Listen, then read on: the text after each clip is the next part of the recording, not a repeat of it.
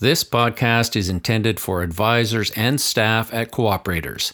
The views and opinions expressed are those of the subjects and do not necessarily reflect the official position of Co-operators. You know, when we talk about shared space, sharing staffing, sharing resources, it's so much more than that. I'll tell you what our biggest benefit of this is. Our biggest benefit is balance in our lives. Justin James and Ryan Hooykaas are A1s in Oakville, Ontario. For not quite a year, they've been sharing an office and its staff.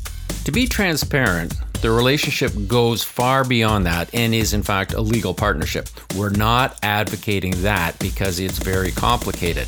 However, we do want to explore how life changing sharing resources has been for them. So tell me where you were at in terms of your individual agencies before you started down this path. Uh, what was your mindset? What was the situation? Ryan, uh, we'll start with you. Quite frankly, we were trying to be everything to everybody, but never really being anything special. We were juggling, wearing every hat. Now, compound that with trying to grow a critical line of business with limited bandwidth and resources it's hard to do. Uh, so we asked ourselves, what's our long term strategic vision? We looked at really where our passions lie and our skill sets. We had uh, a lease that was expiring, you know, some other things that just really, really fell into place. And the, the reality, Ryan, not to cut you off, but at the same time that we did this, I was I was looking for change. Like I I know a lot of advisors experience this, but my mental health wasn't great. This was during COVID.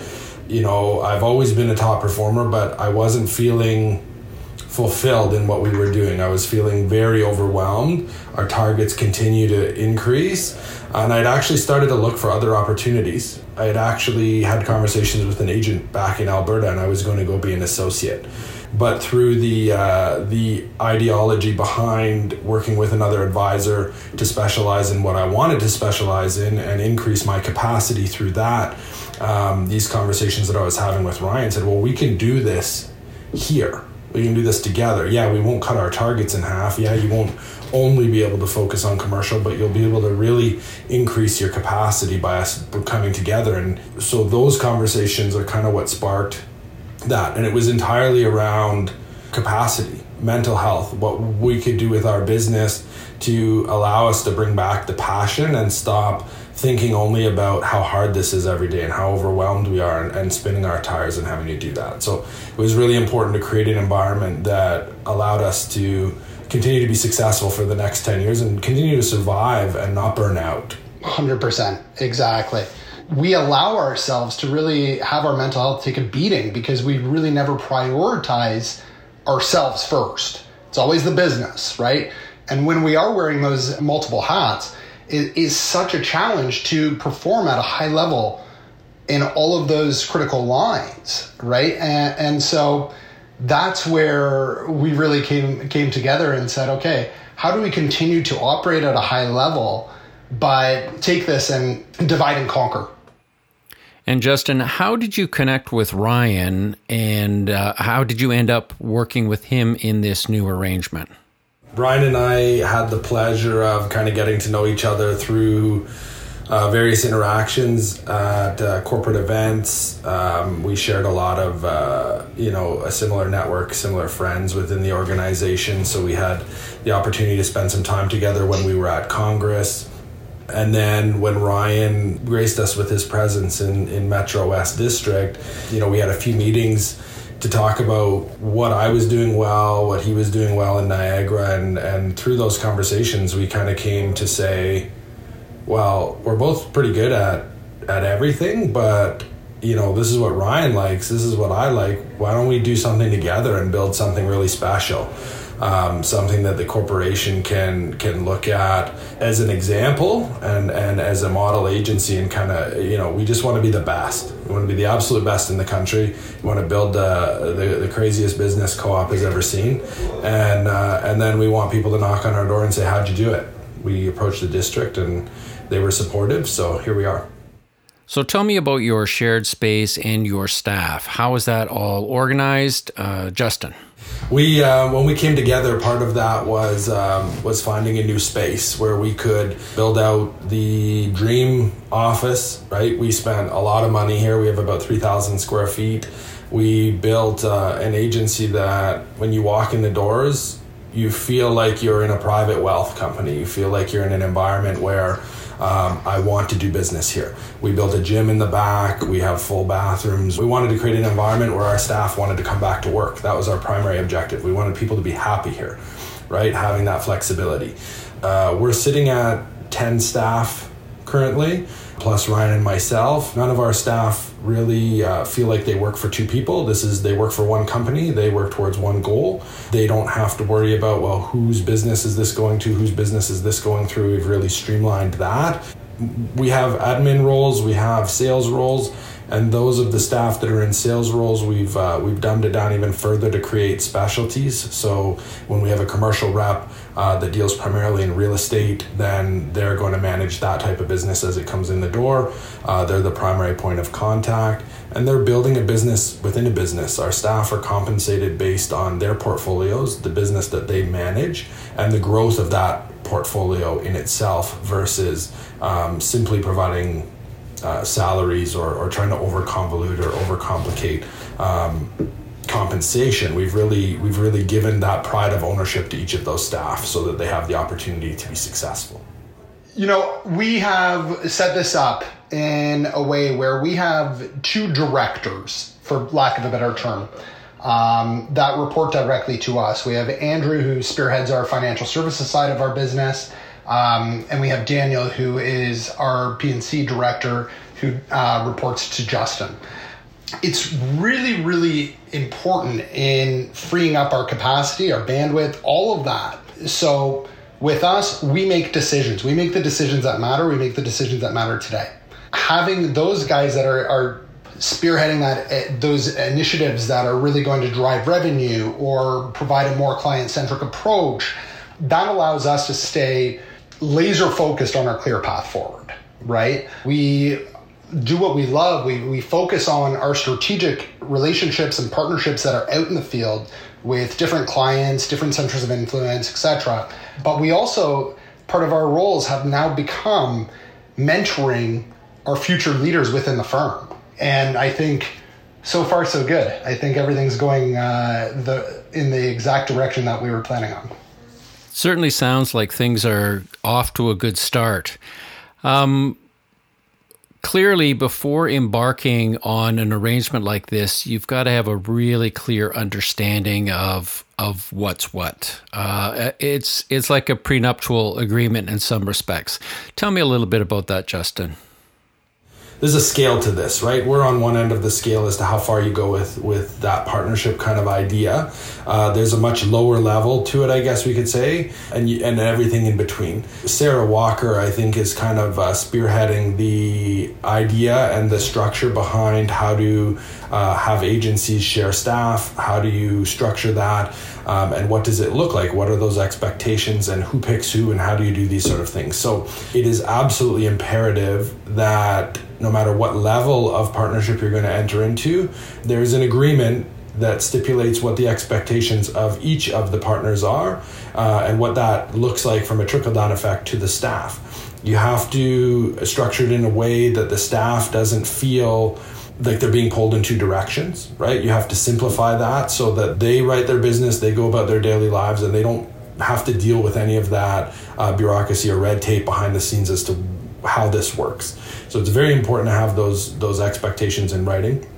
It's very important to pick the person that you're doing this with. There's a huge trust factor, and everything has to start with trust. You can't just throw two people in a room and expect them to get along. You can't, you know, expect two personalities just to mesh, and then two different management styles and two different sets of expectations for the staff. All of these things have to be outlined. And then, more importantly, uh, to go a little bit deeper, what happens when those people don't agree?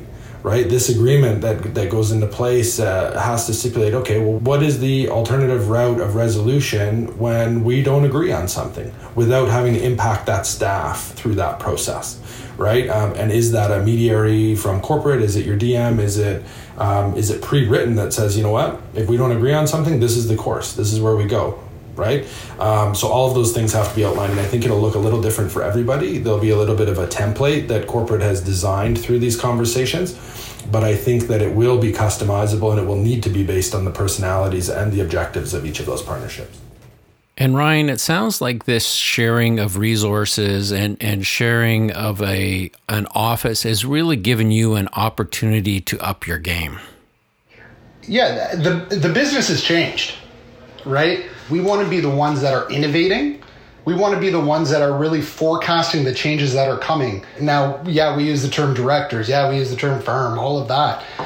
Those are internal words that we use, right? Um, but at the same time, that's how we need to approach this. We're taking our business where it at one time was that home and auto, and that's what we were really good at. That's what we were really known for, which is fantastic. Our brand has been around for many, many, many years, and we have a great brand. However, we're taking it into okay, what's the Ryan and Justin brand, and how do we put that onto the world, right? We have a, a serious org chart really, it's no secret that our people are what underpins our success, right? So we start there, and then everything else falls into place. We built it out. We built out a business plan for ten years, right? We signed a ten-year lease. Um, Ryan, it, it, he came from an education background that is is very focused around finance and business and business strategy and business structure. So the first thing that he brought to the table was, okay, what is this going to look like for ten years? you know, what are our goals? What what do we actually want to accomplish? And then we started with the org chart, as he said. It starts with the people. How do we create uh, a business out of people? How do we create succession? How do we create uh, opportunity for those staff to grow? Because people are very motivated nowadays by things beyond simply money. So you have to be able to allow the staff to have a say in where they are today, where they're going, and what that looks like. And you have to be able to show them confidently right? It's not a, oh, just trust us, I'll take care of you later. When we do this, we'll take care of you, right? You can't build a business on that. When we go in the boardroom in the morning, because we have those staff and they're managing that aspect, what do Ryan and I do? Uh, I mean, we manage relationships. Yes, we're the sales guys. We bring in all the all the business, a majority of the business, but we spend half to three quarters of our day in the boardroom building business strategy, right? And that is what it comes down to. Because when you build that, if you build it, they will come and the the is the clients and the staff they see it. They see it they experience it when they come in the door and that is that is how we've we've built our business. And using these terms with each other it creates it creates more um, power it creates more directive it creates more of, of an experience within the business. And and that is the key. It has to be looked at as a business. To the smaller agencies they don't have that opportunity yet but they have to build it into a business. Stop looking at yourself like you're a manager. Stop looking at yourself like you're the only sales rep in the office. It might be the case you have to start somewhere but you have to look at your strategy and where do you want to go and start putting that process in place because if you don't you'll never get there. You're, you're it's like living paycheck to paycheck every friday. Well every monday i'm looking for my life leads. Every monday i'm looking for my wealth leads. Every friday i'm doing this. You have to look at well what about next month? What about next year? What about five years from now? And you have to start implementing those small things to get there. Otherwise you'll just every Monday you'll come in and you'll make your cold calls, and every Friday you'll you'll uh, you know close out all your paperwork and your your leads, whatever it is, right? So you you have to change it. If you keep doing the same thing over and over again and you don't look to the future, it will never change. There's been so much pressure on advisors in recent years to to do more planning, to be more strategic, and it's really interesting how this sharing arrangement has allowed you guys to take that to a whole new level. Ryan, What's been the biggest challenge so far? Um, so the biggest challenge uh, for us, I think, was really letting go, trusting the other to drive the critical p- components within the business that they're responsible for. We're both alphas, A-type personalities, big personalities. And to ask guys like us to blindly trust somebody else that's a challenge. The trust is so key. So again, to to re, not to repeat ourselves, but anybody listening to this, anybody considering sharing resources, staff, or partnering to any degree, it has to start with trust. Don't just pick anybody. You know, you have to know them, get to know them, know how they work, work together, and and build on that. If you don't start with trust, it won't work. And maybe less obvious is the, the benefit of having another advisor right next door. So if you have something that comes up that you really need a, a second opinion on, you've got somebody right there. Justin? I would say in all aspects of what we do every day, there's an advantage to having somebody that has an alternative perspective, but somebody that you trust and respect enough to want to ask them their opinion. When Ryan gives his opinion, it's it's without bias, right? He's going to look at it from a different perspective and he's going to say either you're an idiot, you shouldn't think of it this way, how about you think about it this way? We make very few decisions or even approach very few meetings without each other now. We are trying to create a, a, a private banking experience where we sit at the table with our clients with a team of four people and each of them do something different. So knowing that that person is there, the the trust that I have in their opinion and the trust he has in mine, it absolutely is a huge advantage, right? I mean, two heads is always better than one. Uh, I don't care, you know, some days I might think I know everything, Ryan might think he knows everything, but the reality is we don't. And and it's nice to be told once in a while you're, you're thinking too small or you're thinking too big. Um, let's dumb this down and what do you want to accomplish and let's do it. And as Ryan mentioned earlier, you're both two alpha males with very strong personalities. What do you do when you have a disagreement? A disagreement really is a strong word. Um, do we have challenges and do we have conversations? Do we have opportunities? Is is the word that we want to use. So when we don't uh, necessarily look like we're on the same page, we look at that as an opportunity. Well, I need to, to show Ryan why I'm thinking this way, and he'll show me why I shouldn't think this way or what his perspective is. So I, I don't want to use the word disagreement. There's there's always those conversations that happen. Um, there's been nothing that we really disagree on. Uh, right? I, I don't know. Ryan, can you speak maybe more to it? Yeah, it's it's it, we we approach this a, a bit of an idea meritocracy, right? Where we might have totally opposite opinions or perspectives on something, but it does come back to that res- respect and trust that we have within each other. To understand why does the other person feel that way. Then we kind of look at things and say, okay, let's try to implement this, maybe not so much this. What's the reason for the other person thinking that way right? I think a di- disagreement comes from mindset right? If you if you enter a situation negatively then you create confrontation and that's when real disagreements happen if you enter any conversation with an open mind you don't disagree. You're you're, you're simply um, leaving the door open to understand why maybe you're wrong why maybe you're right and vice versa. So you eliminate the disagreement altogether by by open dialogue and an open mind. Yeah. Yeah exactly. I'm sure this has piqued the interest of a lot of advisors out there. So um, I wonder if you can give me a little bit of a synopsis or your elevator pitch on why this is a good idea. Was this one of the pre-sent questions? Because it was not. It was not. and this is going to be the hardest one. I hate elevator pitches. I like to see Justin think on his toes. This will be a good one. Let's go. Um, in a world of change, in an organization uh, focused on change and development, two heads are better than one. At the end of the day, um, why go it alone? You don't need to, right? You always lean on the organization for support. You know, they're they're providing these resources and and, and help, but um, having that partner, that trust, that relationship where you guys can grow together and and celebrate successes together and experience tough times and failures together, doing it with somebody is always always easier than doing it alone and that would be the uh, the elevator pitch at the end of the day don't go the road alone. You don't have to. And and there's nothing but positivity that comes out of it um, doing it with somebody that that you care about and that you trust and and you want to grow with so. This approach isn't for everyone. It shouldn't be entered into lightly. It requires an enormous amount of self-reflection innovation and the most critical part of this whole thing is really finding the right person to do it with. You know, when we talk about shared space, sharing staffing, sharing resources, it's so much more than that. I'll tell you what our biggest benefit of this is. Our biggest benefit is balance in our lives. This arrangement has also kind of enlightened us through that balance onto what true success really looks like. We no longer look at production as defining success. It's almost dangerous and toxic to do so. While these are good demarcations of success and progress, these metrics are not the absolute.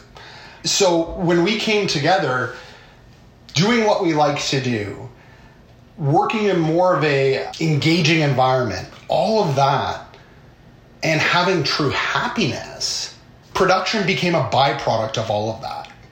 It was quite refreshing. It, it required us to do a lot as well, right? It required us to really recommit to the organization, to our roles as, as advisors, really recommit to each other, our teams, etc. And that, you know, as Justin Justin began with, where this kind of all came from, that was a big task at, at the beginning, right? So now we're sitting here, I don't even know how long in, nine months, 10 months in, looking at this and saying, holy smokes, why didn't we do this sooner? I'll get a little personal. I made some tremendous sacrifices in my personal life to really achieve success. Um, it was just easier for me to immerse myself within the business where I was being everything to everybody than deal with the problems that were being created outside of my four walls of the office. So, yeah, I had achieved success, but I really wasn't happy, right? Coming together has really allowed for me to really truly enjoy what I do again. And it's allowed for us to really prioritize our mental health. And with that, look at us. We're having fun with what we're doing again. And, and, uh, we look forward to uh, nine and a half years. That's what we have left in our strategic uh, roadmap. So we'll see what we where we go from there. You've been listening to Advisor Network podcast number 33 with Justin James and Ryan Hooykaas. If you have any questions about sharing resources, you can reach out to your SM, Sarah Walker, or Justin and Ryan. A reminder if you subscribe to this podcast on your phone, new episodes will automatically download so you can listen at a time convenient to you.